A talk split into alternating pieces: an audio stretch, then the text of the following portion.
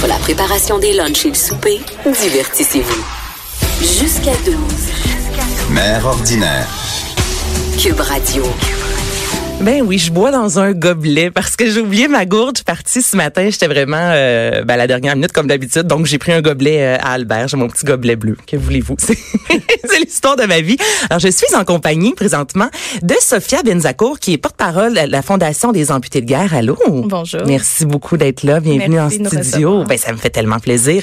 Et je suis également en compagnie d'Isabelle Vermette, qui est coordonnatrice des présentations Jouer prudemment et du programme Les Mères solidaires. Les filles, juste pour situer euh, les gens, bon, vous travaillez au sein de la fondation.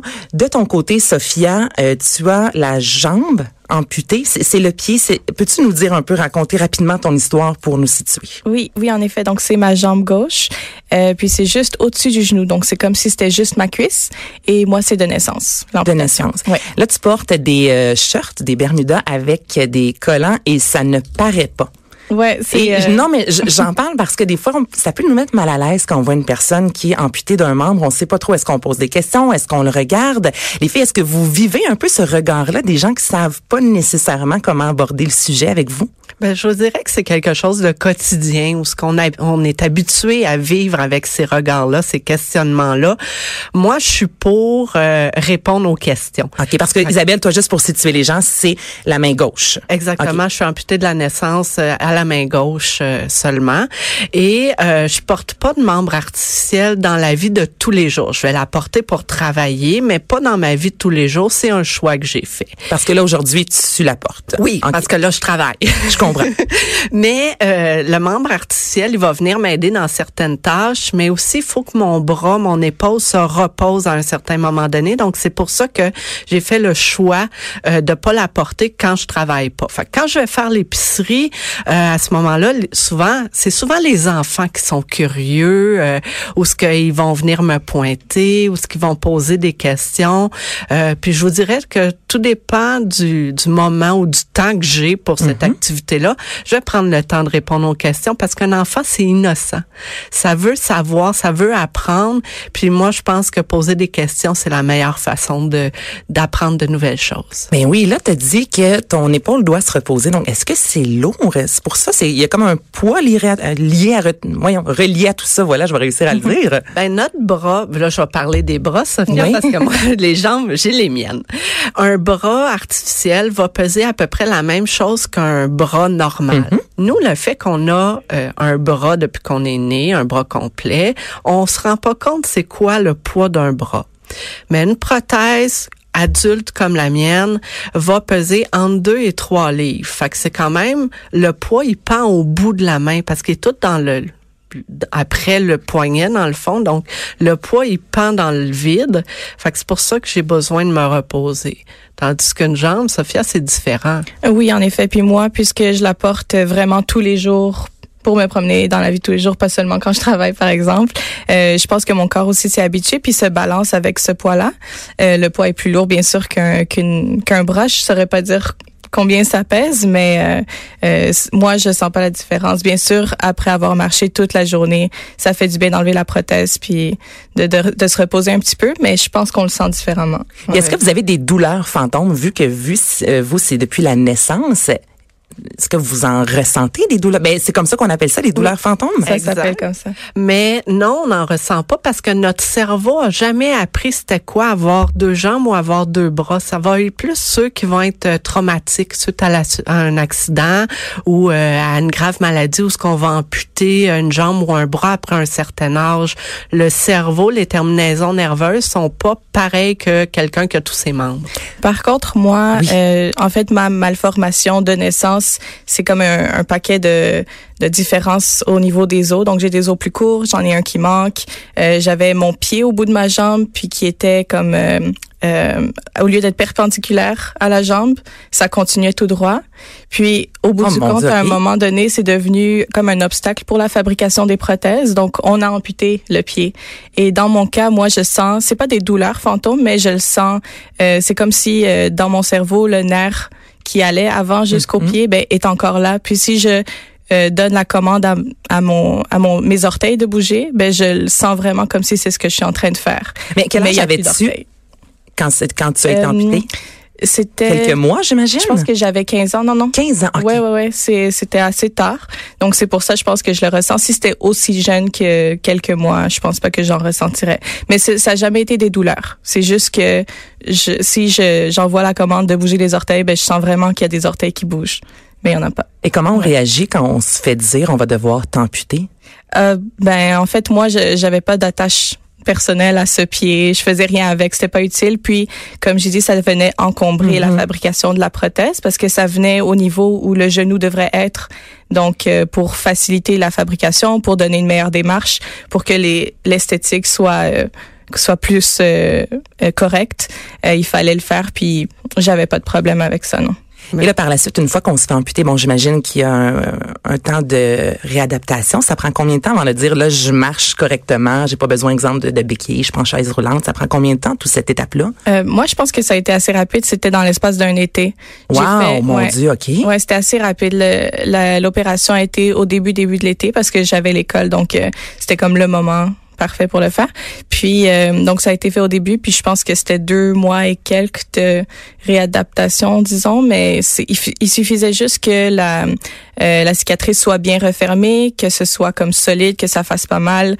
Après, on a fait une autre prothèse parce que c'est fait sur mesure, puis là ça allait être différent puisqu'avant il y avait un pied, maintenant il y a un trou. donc euh, donc c'est ça, juste le temps de refaire la prothèse aussi. Euh, puis là je commence à la porter petit à petit au début, puis après euh, c'était correct. Donc en tout est pour tout, disons en l'espace de trois mois. Mais c'est variable Mais ouais. beaucoup d'une personne à Ouais. l'autre. Sophia, faut dire qu'elle portait des prothèses avant, Avant, d'enlever ouais. son Ouais. pied. Euh, mais c'est vraiment, faut attendre que la guérison complète soit faite. Puis après ça, c'est une séance de réadaptation. Je dirais, euh, moi, pour avoir échangé avec plusieurs euh, familles d'enfants amputés, euh, ça va varier selon euh, l'activité de l'enfant. Si l'enfant est très jeune, a pas peur, en bas de deux ans, là, ça se souvient pas qu'il faut que ça réapprenne à marcher une deuxième fois. Fait que ça va aller beaucoup plus vite que à l'adolescence. À l'adolescence, on va avoir des craintes de tomber, de glisser, on va être un petit peu plus Puis déjà que l'adolescence est une période assez difficile en soi. Donc, j'imagine en plus, si on nous enlève un membre, ça fait juste ajouter un obstacle additionnel. Exactement. Mais ce qui est intéressant avec l'Association des amputés de guerre, c'est qu'on a le programme des mères solidaires. Fait que si, par exemple, on a un adolescent qui va se faire amputer prochainement, ben souvent, le, le centre hospitalier va les inviter à entrer en communication avec nous. Et là, on va les mettre en communication avec quelqu'un qui est passé par là, qui a été amputé à l'âge adolescent et qui va pouvoir échanger avec eux euh, par chat, par téléphone euh, ou en personne et parler de son expérience à lui pour pouvoir encourager l'autre qui va subir prochainement son opération. Parce qu'Isabelle, avant de- d'entrer en studio, tantôt, tu me racontais une super de belle histoire de mentorat, en quelque sorte. Avec- C'est une euh, jeune fille, en fait, qui veut devenir médecin. Peux-tu nous raconter ça? Oui, tout à Je trouve fait. ça vraiment inspirant. Je trouve ça important d'en parler. Des jeunes amputés, on en a beaucoup. Puis là, on en a une, euh, elle va terminer son secondaire, elle veut rentrer au cégep. Ses parents sont médecins et elle, elle veut devenir médecin. Cette jeune fille-là est amputée de la main gauche, un peu comme moi, depuis sa naissance. Et elle se questionnait à savoir comment manipuler des petits outils, euh, différents actes médicaux qu'elle va devoir poser, ou ce que ça prend deux mains. Puis elle se demandait aussi comment le futur patient va réagir face à un médecin qui lui manque une main. Et à ce moment-là, elle a communiqué avec moi, puis c'est là que j'ai mis en place un, jumelage qu'on appelle par les mères solidaires avec une autre jeune qui venait d'obtenir son diplôme de médecin et qui est devenue médecin euh, en médecine familiale. Fait Ensemble, ils ont pu échanger, se donner des trucs. Puis finalement, la jeune fille, là, elle va entrer au cégep, puis elle va faire ses études pour s'en aller en médecine parce que ça l'a vraiment encouragé, donné le, le boost nécessaire pour dire, ah oui, oui, finalement, je vais être C'est capable. possible. Tout à fait. Il n'y a rien d'impossible. faut juste persévérer. J'aime tellement ça. Excusez, je, je, je vous écoute puis je veux dire c'est comme je vous disais tantôt, on ne connaît pas ça. Tu sais, moi, je veux dire, j'ai- toutes mes membres, donc c'est sûr que c'est un univers qui m'est totalement inconnu. Puis je trouve ça super beau de voir deux femmes comme ça qui se tiennent debout, qui viennent euh, en parler. Là, tu disais tantôt les mères, mais les pères également peuvent euh, vous euh, contacter. Donc, si jamais euh, ils ont des questions, si leurs enfants justement doivent passer euh, par là. Tu as deux enfants, toi, Isabelle? Oui, j'ai deux Quel âge ont-ils? J'ai une grande fille de 14 ans puis un garçon de 10 ans. À quel moment tu as abordé ce sujet-là? Parce que j'imagine que tu as dû dû leur expliquer la réalité? Ben, je trouve ça drôle un petit peu à ma première grossesse. C'est mon médecin qui s'est inquiété à savoir si mon bébé allait être amputé ou non. Elle voulait que je passe des tests spéciaux. Puis j'ai dit, écoutez, moi, là, j'aimerais ça que mon enfant, il manque un bout. Fait que là, elle est venue un petit peu ben oui. bouche bée par rapport à mon commentaire. Je dis, oui, mais je vais pouvoir faire partie des amputés de guerre. Les amputés de guerre, oui, c'est une association, mais c'est une deuxième famille où ce qu'on se fait plein d'amis différents, qu'on a plein d'activités super le fun. Puis j'aimerais ça qu'ils puissent me suivre dans cet univers-là. Fait que quand elle a vu ma réaction, elle a dit, oh, peut-être qu'on va regarder si elle est en santé à ce moment-là, euh, s'il manque un bout, on vivra avec. Finalement, mes deux enfants, ils ont tout leur mal. Je suis un peu triste, mais c'est sont en bonne santé. Je suis bien heureuse. Mais eux, c'est euh, vers deux ans. Tu sais, vers deux ans, un enfant commence à, réaliser les différences. Mm-hmm.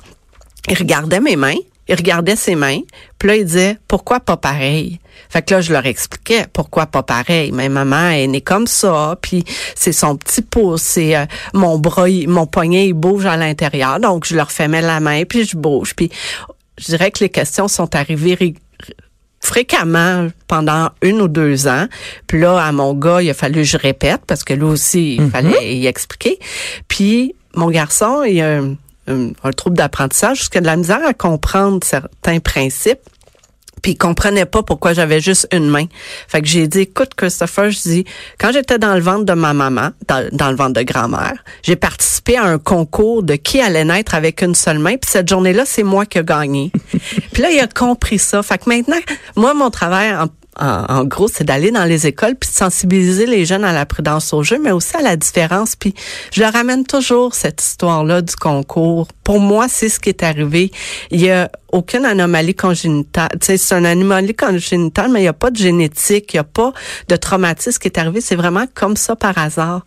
Mais euh, mes enfants, maintenant, ils sont un peu mes porte-paroles on disait tout à l'heure quand j'allais à l'épicerie, mais quand ils m'accompagnent, c'est souvent eux autres qui vont arrêter voir le petit jeune puis ils vont dire elle est née comme ça, puis elle peut faire tout ce qu'elle veut, puis ça les a pas empêchés mes enfants à vivre une enfance normale, mais ils ont développé des trucs que je une leur sensibilité peut-être que d'autres enfants vont pas nécessairement oh, développer aussi rapidement en étant confrontés à une situation un peu différente justement. Oui, ça c'est certain. J'aimerais ça qu'on parle avant de terminer de jouer prudemment. Donc tu disais justement Isabelle que vous allez dans les écoles, c'est quoi ça exactement, jouer prudemment?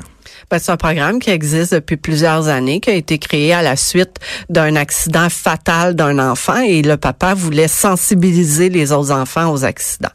Donc, le programme Jouer prudemment a vu jour euh, sous forme de char allégorique. On a un char allégorique qui prend part au défilé euh, de la parade de Montréal, euh, la parade du Père Noël à tous les ans pour sensibiliser les spectateurs à la prudence au jeu et à la prudence au volant. On a aussi des activités dans les écoles sous forme de présentation qui sont en sans frais. Les écoles ont juste à communiquer avec nous et à faire la demande. On envoie un représentant amputé dans leurs écoles ils peuvent parler de la prudence et désensibiliser les jeunes à la différence. Ce qui est intéressant de tous nos programmes, autant les mères solidaires que Jouer prudemment, ce sont des programmes qui sont financés par notre service des plaques porte-clés, qui est notre unique moyen de financement à l'association. Présentement, les gens reçoivent leurs plaques porte-clés par la poste et ils sont invités à faire un don. Tous les dons amassés par le service des plaques porte-clés vont servir à Sophia et à moi à payer nos différents membres artificiels qui sont pas couverts par le gouvernement. Combien ça peut coûter? Oh, ça varie beaucoup. J'ai vraiment aucune idée. Je sais même pas si ça se pose comme question là, mais ça se pose légitimement. Euh, Moi, euh, je viens d'avoir justement euh, une nouvelle prothèse. puis j'ai vu pour la première fois en fait parce que j'ai 24 ans, mais c'est seulement maintenant que je vois combien ça coûte. ça, celle-là coûtait 14 000 dollars. Puis ça, c'est important de le dire, mais elle a rien de. C'est pas pour faire une activité, euh, c'est pas pour faire un sport particulier, c'est vraiment juste celle de tous les base. jours. Ouais, mais c'est seulement qu'il y a un genou qui est un peu plus performant pour la démarche, il y a une cheville qui est mieux articulée. Puis c'est juste ça. Puis donc c'est. Et on change ça combien d'années une prothèse? Est-ce qu'on peut la conserver 20 ans? Comment ça fonctionne? non. mais je, comme je vous dis, j'ai aucune idée. Je trouve ça intéressant parce que c'est rare qu'on parle de ça. À des souliers on va changer. Oh, bon, ben, ça dépend, là, hein, parce que oui, ben, si vous avez 20 paires de souliers, c'est autre chose. Mais je dirais, euh, en tout cas, pour les jambes, on les change plus souvent qu'un bras. Moi, maintenant, adulte, un bras, je peux le garder environ 6 euh, à 8 ans. Euh, mais quand on est jeune, on change de prothèse aussi souvent qu'on grandit. Fait que Et mon un Dieu, hein? enfant d'âge primaire, ça va être une à deux fois par année. Plus jeune, on parle de deux à trois fois par année. Ça va vraiment avec la croissance de l'enfant. Mhm. Puis une jambe artificielle, c'est beaucoup, ça s'use beaucoup plus vite qu'un bras. Ben, j'imagine. Ah oui. on, Ah oui, moi je me rappelle. on euh, utilise nos bras, mais c'est sûr que les jambes, je veux dire, on, vit avec nos jambes. C'est ça, on met tout nos notre poids sur la jambe tous les jours, puis les enfants ça bouge. Moi, je me rappelle que euh, chaque fois qu'il arrivait comme un petit accident qu'il fallait réparer quelque chose sur la prothèse, ben ça tombait toujours un vendredi. il, dit, il croyait que je faisais exprès, mais non. euh, ouais, donc des fois quand on joue, quand on la traite un peu moins bien, ben ça brise, puis il faut euh, faut revenir. Des fois c'est nécessaire de changer ou juste de réparer. Mais euh, non, les, ça, ça, le- la comparaison avec les souliers est vraiment bonne, surtout Ouais. dans la croissance là. Ouais. Tout à fait. Merci beaucoup, mesdames. Honnêtement, je pense que c'est un sujet qu'on aurait pu euh, jaser extrêmement longtemps. Le Mm. site euh, des amputés de guerre est un site extrêmement complet. Euh, là, je l'ai pas devant moi. Lesamputéesdeguerre.com. C'est que- amputédeguerre.ca. Bon, Amputé vous voyez une un chance que j'ai posé la question. Donc, amputédeguerre.ca. Un gros merci à Sophia Benzacourt, porte-parole de la Fondation des amputés de guerre, Isabelle Vermette, coordonnatrice des présentations Jouer prudemment et du programme Les mères solidaires. Je rappelle que les papas également peuvent vous contacter. Alors, je vous souhaite vraiment une, euh, ben, une belle fin de journée. Merci beaucoup. Merci à vous.